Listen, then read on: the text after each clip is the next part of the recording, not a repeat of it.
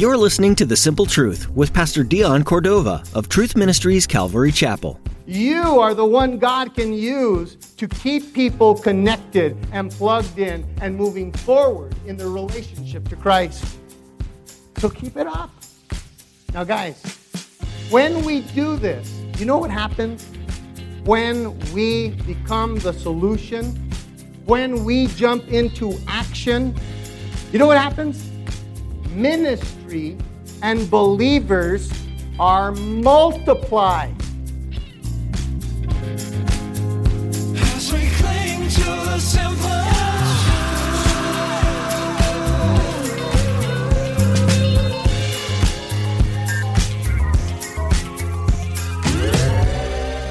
The phrase, too good to be true, is kind of a downer, isn't it? With that in mind, think of this. There were good things happening in the early church that were true because the disciples were on fire in their quest to share Jesus' love, and Satan was trying to destroy it. Be a downer about it, if you will, through deflection and division. Pastor Dion explains today what was happening and not happening within the church. Friends, all of us have a purpose in this life. We can be a part of something life saving or life sucking. Now let's join Pastor Dion in the book of Acts, chapter 5, with today's edition of The Simple Truth.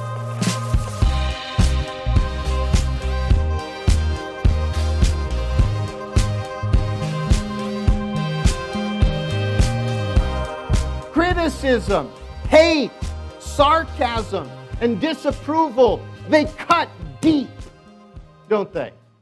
And the pain is enough to discourage even the strongest of Christians.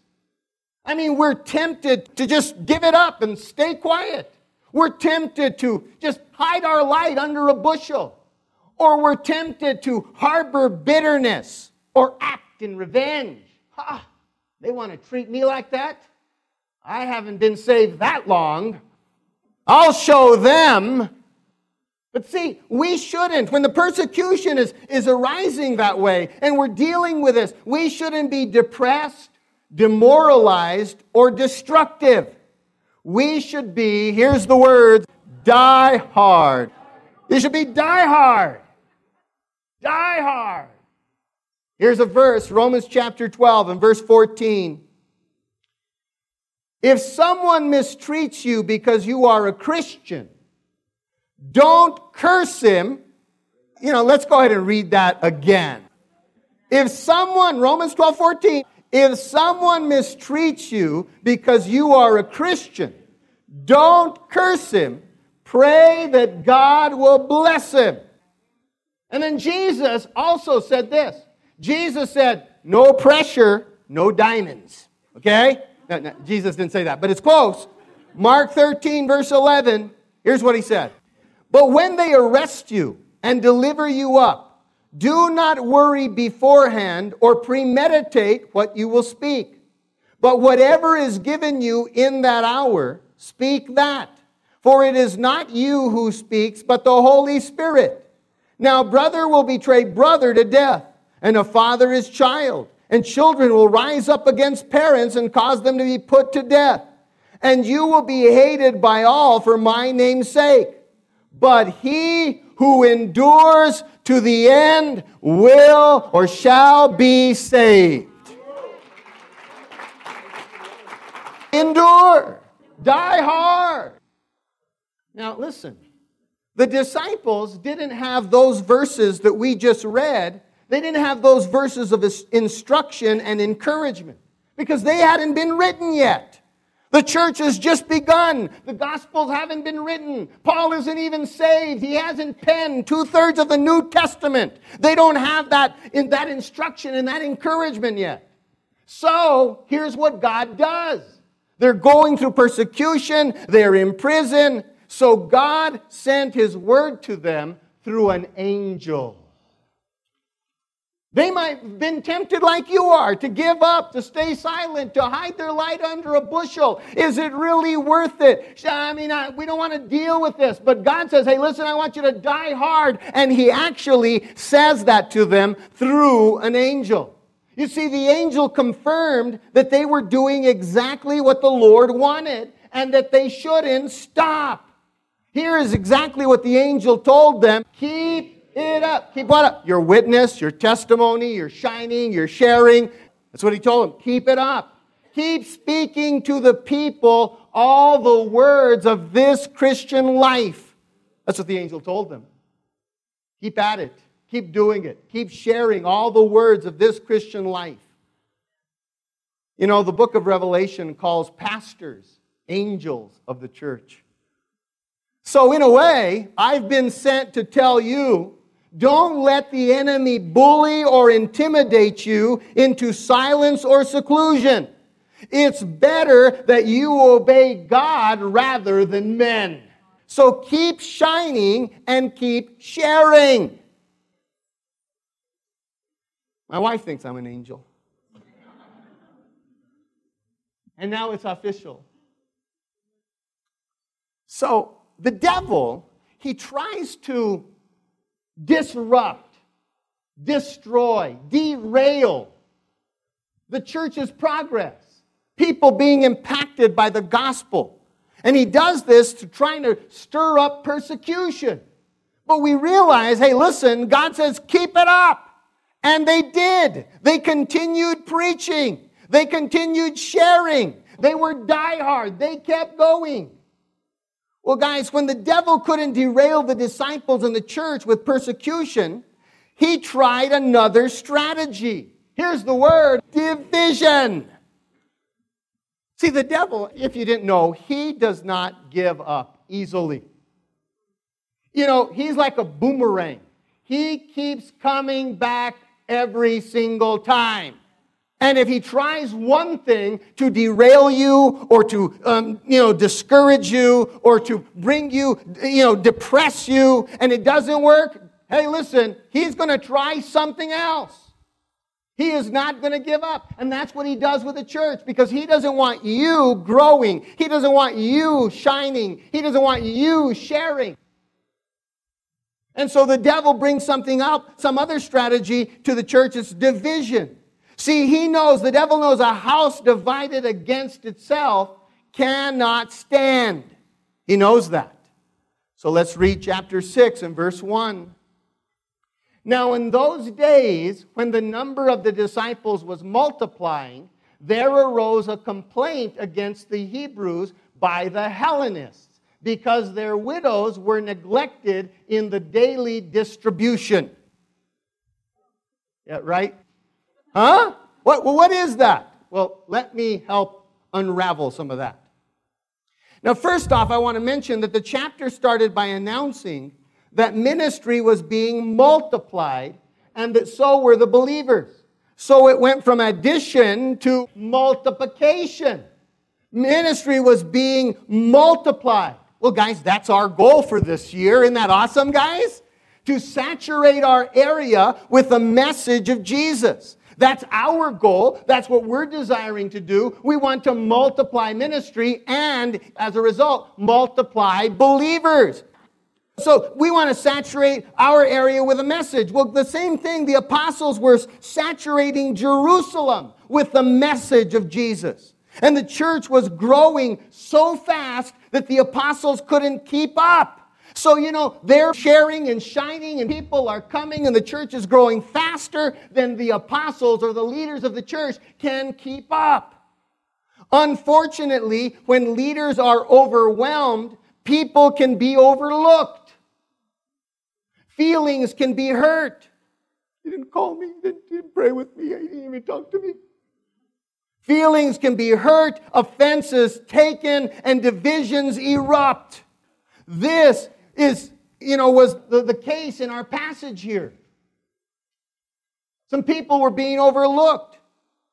See, there were two groups of Jews coming to faith in Jesus and joining the Christian church in Jerusalem. There were the traditional Jews and there were the Hellenistic Jews.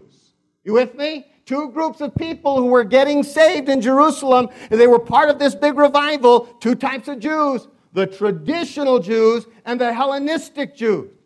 Now, Hellenistic Jews were those who followed the Greek culture.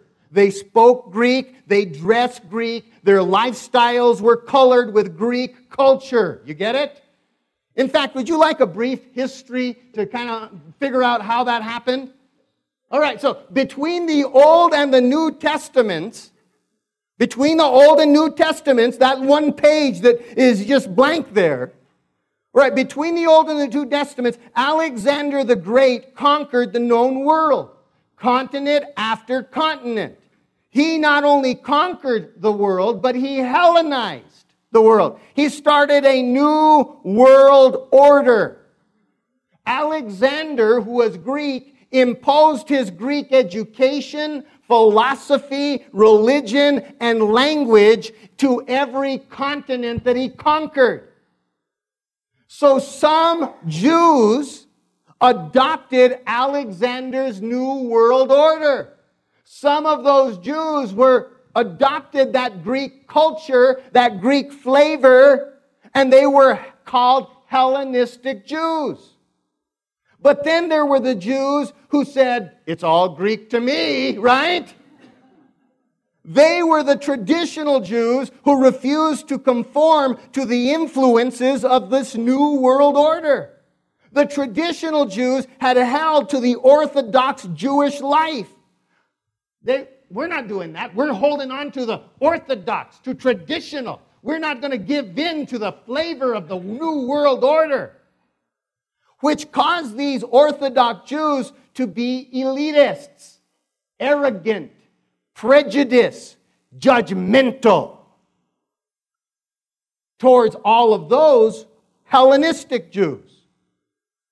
Well, people from both groups, both Hellenistic Jews and traditional Jews, had become believers, had surrendered to the message of Christ. And as a result of that, they were excommunicated from Jewish religion and the temple.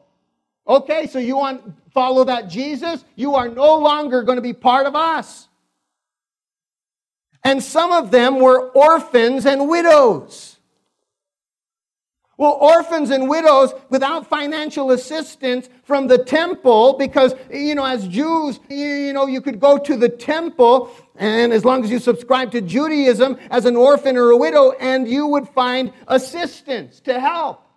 But now they've claimed Christ, they've been excommunicated from the church, they've been disowned from the church, so now these people don't have any way of assistance. So without the church, the temple, these orphans and widows would starve. So the apostles in this new church started their own assistance program. That's the reason the believers like Barnabas, we talked about, who had extra land, sold it and gave the money to the church. It was to help provide for their own widows and orphans, for the people who needed help. All right, so that was going on but some murmuring, some complaining arose. You see how that just holds in the air? Murmuring. It's nasty. Some murmuring arose, complaining arose. You know, some in the church, you know, sometimes the church is like a swimming pool. Most of the noise comes from the shallow end. The Hellenistic widows were hurling accusations of discrimination. They were telling us we're getting shafted when it comes to the distribution. When they put out the food for the widows and orphans, they're only giving it to the traditional Jews. Us Hellenistic Jews with Greek flavor are being shafted. Their testimony, their statements was shredding the witness of the church. You guys get it? See, if the devil can't silence the testimony of the church, he will try to shrink its witness. Nothing is more distasteful to the world than Christians fighting one another. Nothing is more distasteful to the world than Christians arguing with one another, backbiting one another, slandering one another, and gossiping about one another. In fact, that's why we've been urged like this in Philippians chapter 2 and verse 14. Read it with me. Do everything without complaining and arguing, so that no one can criticize you. Live clean, innocent lives as children of God, shining like bright lights in a world full of crooked and perverse people. So, hey, listen, as this division was brewing in this new church, it was being, hey, listen, the world was looking and saying, hey, wow, it's distasteful. So the apostles recognized the danger that the complaints and the division could have on the church. So they moved quickly to solve the problem. They moved quickly to restore peace and unity. Let's look at verse 2. Then the twelve summoned the multitude of the disciples and said, It is not desirable that we should leave the word of God and serve tables. Therefore, brethren, seek out from among you seven men of good reputation, full of the Holy Spirit and wisdom, who we may appoint over this business, but we will give ourselves continually to the prayer and the ministry of the word. Now, I'm going to pause right there and say this. All right, so the division is brewing, the fire has started.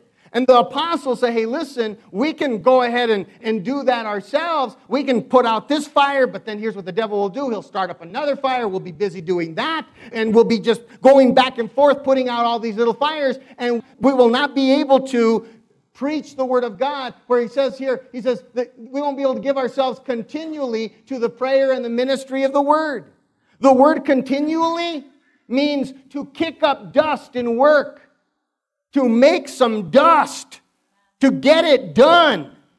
All right, so the pastor's job is to get it done, to kick up some dirt, to kick up uh, some dirt in, in community. Hey, listen, we're kicking up some dirt here in our community. We're preaching God's word. We're live on, on Facebook. We're on the radio. I'm kicking up some dust.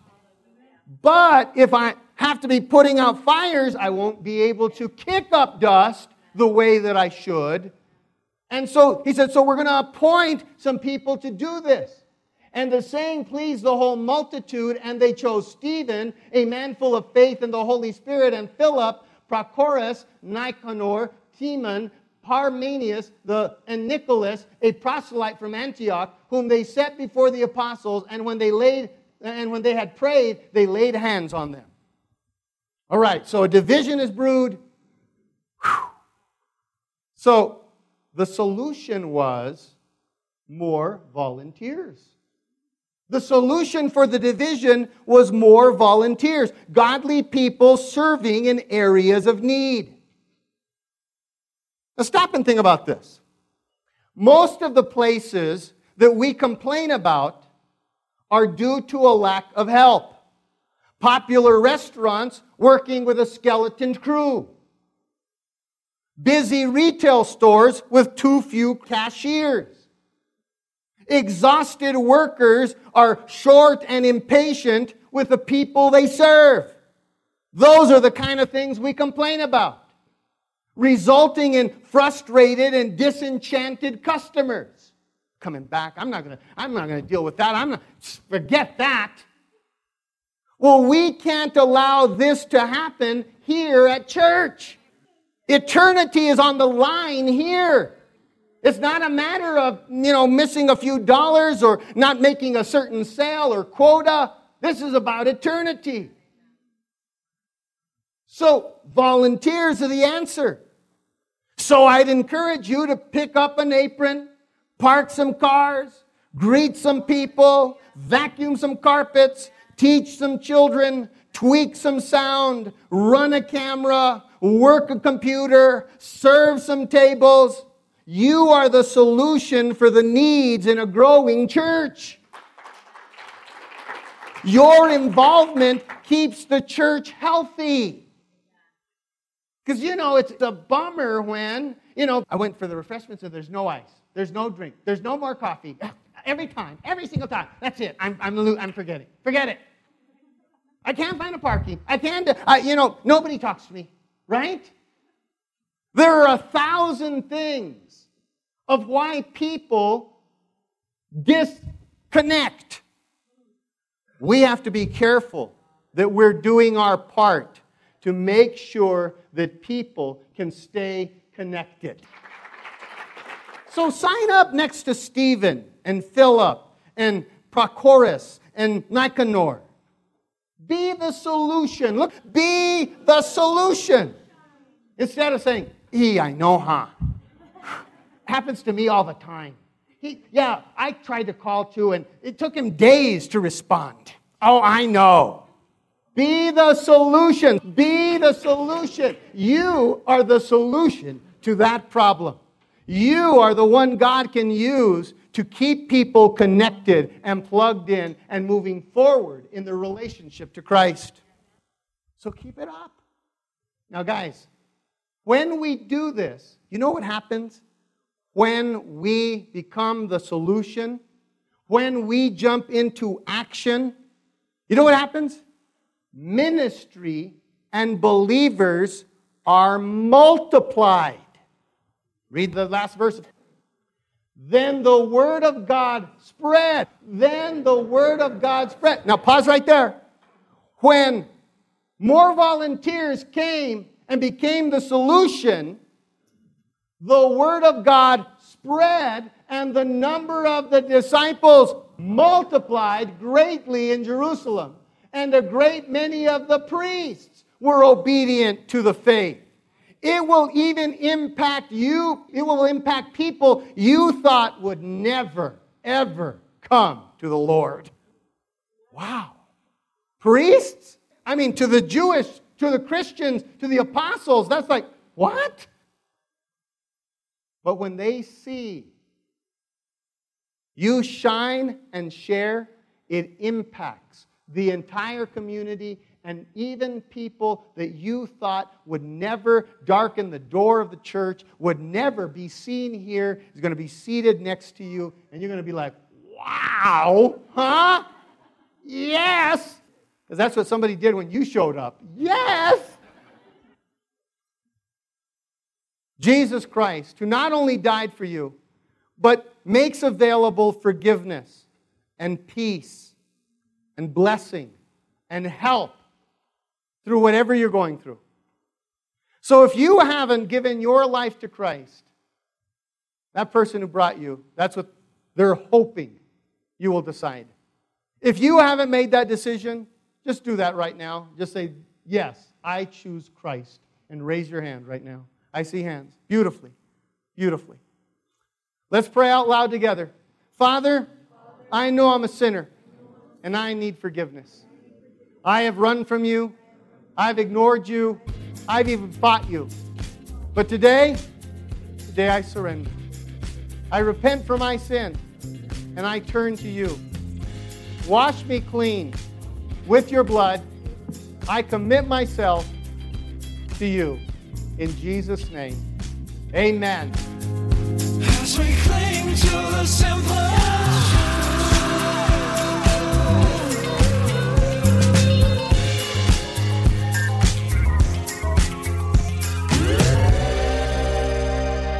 We're so glad you tuned in to today's edition of The Simple Truth. We pray that Pastor Dion's teaching in the book of Acts has given you new insight into the early church and brought you closer to Jesus. If you'd like to learn more about the ministry of The Simple Truth or hear additional messages, visit tmcalvary.com. You'll find them under the Sermons tab. You can even experience the video version of these teachings at our YouTube channel. Just follow the link and don't forget to subscribe. When you do, you'll be notified as soon as we've uploaded new messages that we know will share Jesus' love and truth for your life. Find a link to our YouTube channel at our website. Once again, that's tmcalvary.com. Before we end our time with you today, we'd like to offer you the opportunity to be involved in what we're doing here at The Simple Truth. We'd love for you to join us in praying for the people who will be listening to these broadcasts, who might even be hearing about Jesus for the first time. Would you pray that the Holy Spirit would open ears and soften hearts, and that lives would forever be changed? Would you also pray for Pastor Dion and the team here at The Simple Truth? Pray that we always keep our eyes on the Lord and that we're courageous to follow wherever He leads. Would you also pray about financially supporting this ministry? Any and all amounts given are useful and greatly appreciated. You can find out more about how to give at tmcalvary.com. Just click on the Donate tab. Thanks again for praying, and thanks for joining us today here on The Simple Truth. You're the one that we proclaim. We'll be fools for you as you work in us. May power show in the deeds we sow. Let us join our hands, and together we stand.